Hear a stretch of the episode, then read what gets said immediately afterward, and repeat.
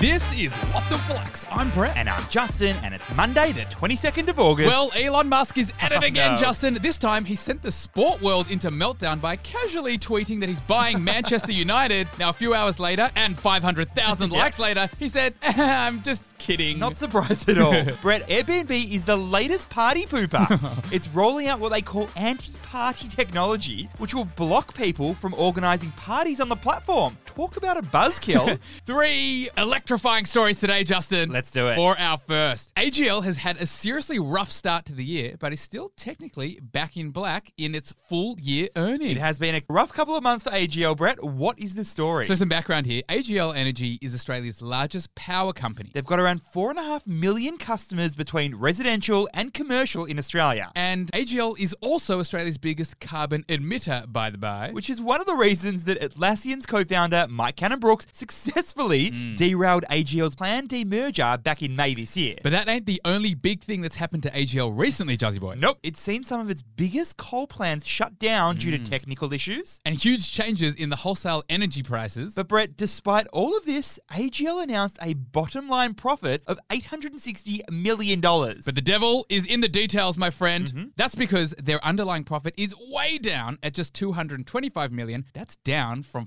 537 mil last year. so what is the key learning here? When it comes to company financials, there's often more than one way of framing the figures, and it pays to be able to see through the haze. Bottom line profit, aka net profit, is the number you'll find right down the bottom of a company's income statement. Hence the name. But the bottom line profit will also include everything, including one off gains Mm. or losses, depreciation, amortization, tax, and everything in between. But Jazzy Boy, some experts reckon underlying profit gives a better idea of how a company's actually performing. and why is that? well, because it excludes any one off costs and shows a more accurate reflection of how much money the company actually generates. And uh, on this occasion, with respect to AGL, the market seems to agree. Despite the jump in bottom line or net profit, Mm-hmm. AGL's shares sank 4.8% thanks to its weak underlying profit. For our second story, Qantas's deal to take over FIFO specialists, Alliance Airlines, could just be in trouble thanks to the consumer and competition watchdog's big bar.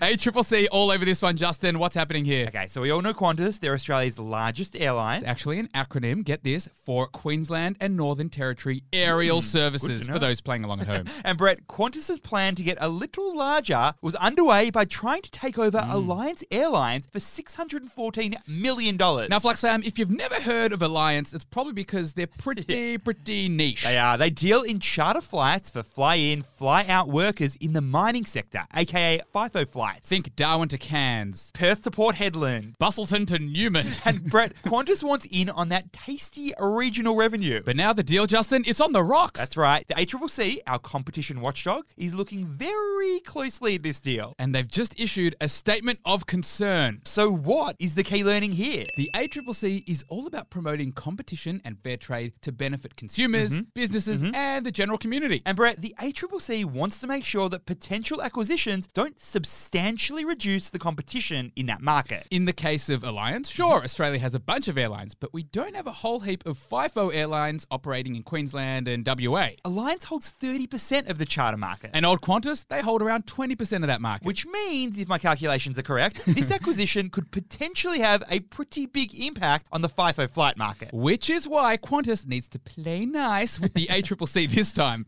For our third and final story, Norway's sovereign wealth fund has copped a 250 billion US dollar loss Ooh. in just six months from January to June this year. And yep, that is a record. That is a big fat number, Juzzy boy. I want to know. Tell me more. Okay, cast your mind back to 1969, Brett. Okay. It was the swinging 60s. They were about to give way to the free love 70s, and Norway discovered it had bucket loads of oil to sell. Yep. Norway's economy grew pretty quickly after that, but uh, what did they do with all that money? Well, in 1996, they popped it into a fund that was colloquially known as the Oil Fund, and they invested it all around the world, pretty much anywhere except Norway. And the whole operation has been going swimmingly. These days, Norway's fund has around 9,000 different stocks and worth around $1.3 trillion in value. But Justin, it's not immune to market conditions. Now the fund has lost 174 billion US dollars in just six months. That's around 14.4%. it's the biggest loss ever for a half year. But B man, it shouldn't stop this fund them from playing a key role as a sovereign wealth fund that it's designed to be. Interesting. So, what is the key learning here? A sovereign wealth fund is a government owned investment fund. Put simply, these funds they take domestic government money and invest it in all kinds of assets globally. And Brett, the idea is that a country's sovereign wealth fund invests the country's surplus money on behalf of its citizens. Now, you see, Norway has the world's largest sovereign wealth fund, but there are heaps of others like the Abu Dhabi Investment Authority With just over 800 billion US dollars under management, and Australia's very own Future Fund. with around 2.2 billion dollars under management. Gotta start somewhere, I guess. Justin, I know one way to really spice up your lunchtime in the working day. That must be getting the Flux daily newsletter and a little scroll through all the gifts and the really informative business news. Flux Fam, it arrives around midday every day of the week. So if you want to sign up, head to flux.finance slash newsletter. Thanks for listening, and we'll see you tomorrow.